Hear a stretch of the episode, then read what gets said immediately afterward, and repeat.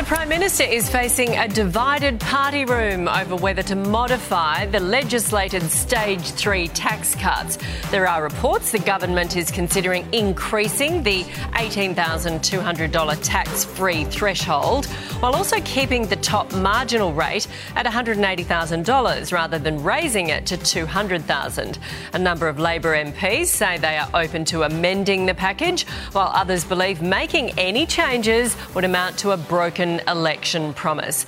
Joining me now is journalist Joe Hildebrand and journalist Suzanne Mostyn. Morning to both of you. Good Morning. Joe, do you think the government will or should amend the stage three tax cuts? The people on the left who are telling the Prime Minister to backflip on the tax cuts are doing the equivalent of putting a bullet in the chamber of the gun, putting the gun in his hand, pointing at his head, and telling him to pull the trigger. This is insane. This is the carbon tax Mark II. It doesn't matter what the economics or the fiscal policy or how you slice it and dice it or how many people it affects.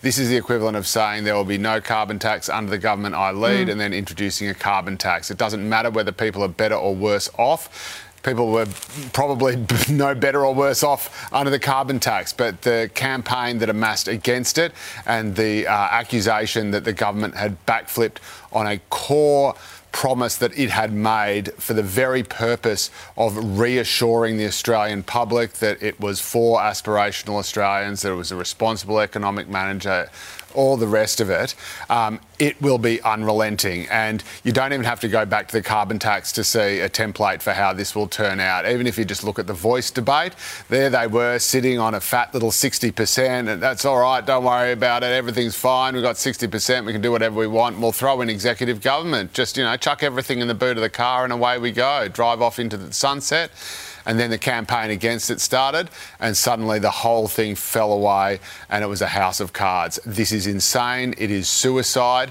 and if the government does this when it meets tomorrow or at any point in time up until the budget or July 1, uh, it will be signing mm. its own death warrant. Okay, mm. so basically these changes mean that most people get a tax cut, the bulk of working Australians. Suzanne, if they keep that, but they tinker with it, so mm. lower income earners also pay less tax. So people earning, you know, 40, 45,000, they increase the tax-free threshold. So they pay less tax. Mm. Would that be breaking an election promise?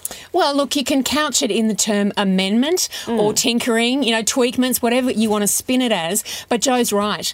If he backflips on this, if he is shown as being weak on this promise that was, you know, he told Mark Riley in the Spotlight special when he came to power, yes. when he was asked by it by Riles, he said, Mark, my word is my bond. It is a solid commitment. So any change, any backflip, that is right, that what Joe said, it is political kryptonite he will be slaughtered. And no one will forget, just as they haven't forgotten, yeah, Julia Gillard's famous quote, there will be no carbon tax under a government I lead. It's interesting, you know, Albo in his first speech to Parliament back in 1996 took a real swipe at the then Howard coalition and said, you know, you're allowing, you're, you're trying to um, cut down on welfare services while allowing tax dodging at the highest level. My, my, how times have changed. This is a, a difficult time.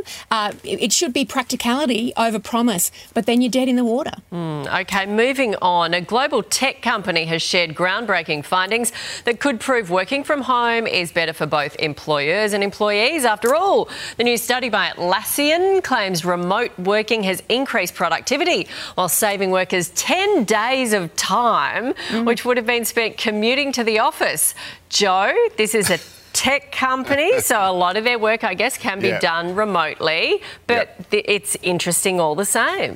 Yeah, it is interesting. And again, I, I think, as you say, now it's a tech company, and that means working from home is completely possible. Uh, the thing with working from home, again, I keep coming back to this thing none of us, when we wake up in the morning, think, oh, I just want to get out of bed and go to the office and see how I can be a more productive uh, unit. Joe, some but, of but, but you, well, you do, Nat, and you do, Suze, but maybe I have some issues. But again, sometimes these things are good for you, whether you want to do them or not. And sometimes, you know, these sort of, I suppose, traditions or whatever, or these kind of, you know, rituals, like just going to the office and hanging out with people and being there, are good for society. And maybe that's an old fashioned view, but hey, I'm an old fashioned guy.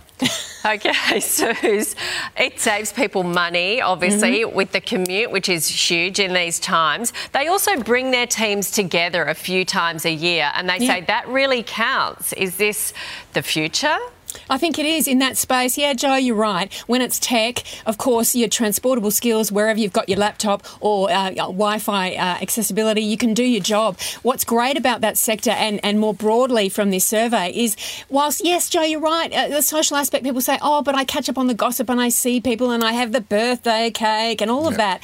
That's all fine. But um, it doesn't equate to being lazy at home when you're not doing the gossip at the water cooler. There's still a kitchen in the, the work office. People are still going down at the front to vape and catch up on the office gossip. So the fact that you're being seen is not to be believed. You know, you can bundy off as much in the office. We all know the person who's the lazy one in yep. the office as you can at home. I love this. The figures in, the data speaks for itself bring it on in more sectors that can work from home. Mm, okay, well, you two can agree to disagree on that yeah. one. Good to see. I'm see going back to bed. See you next week.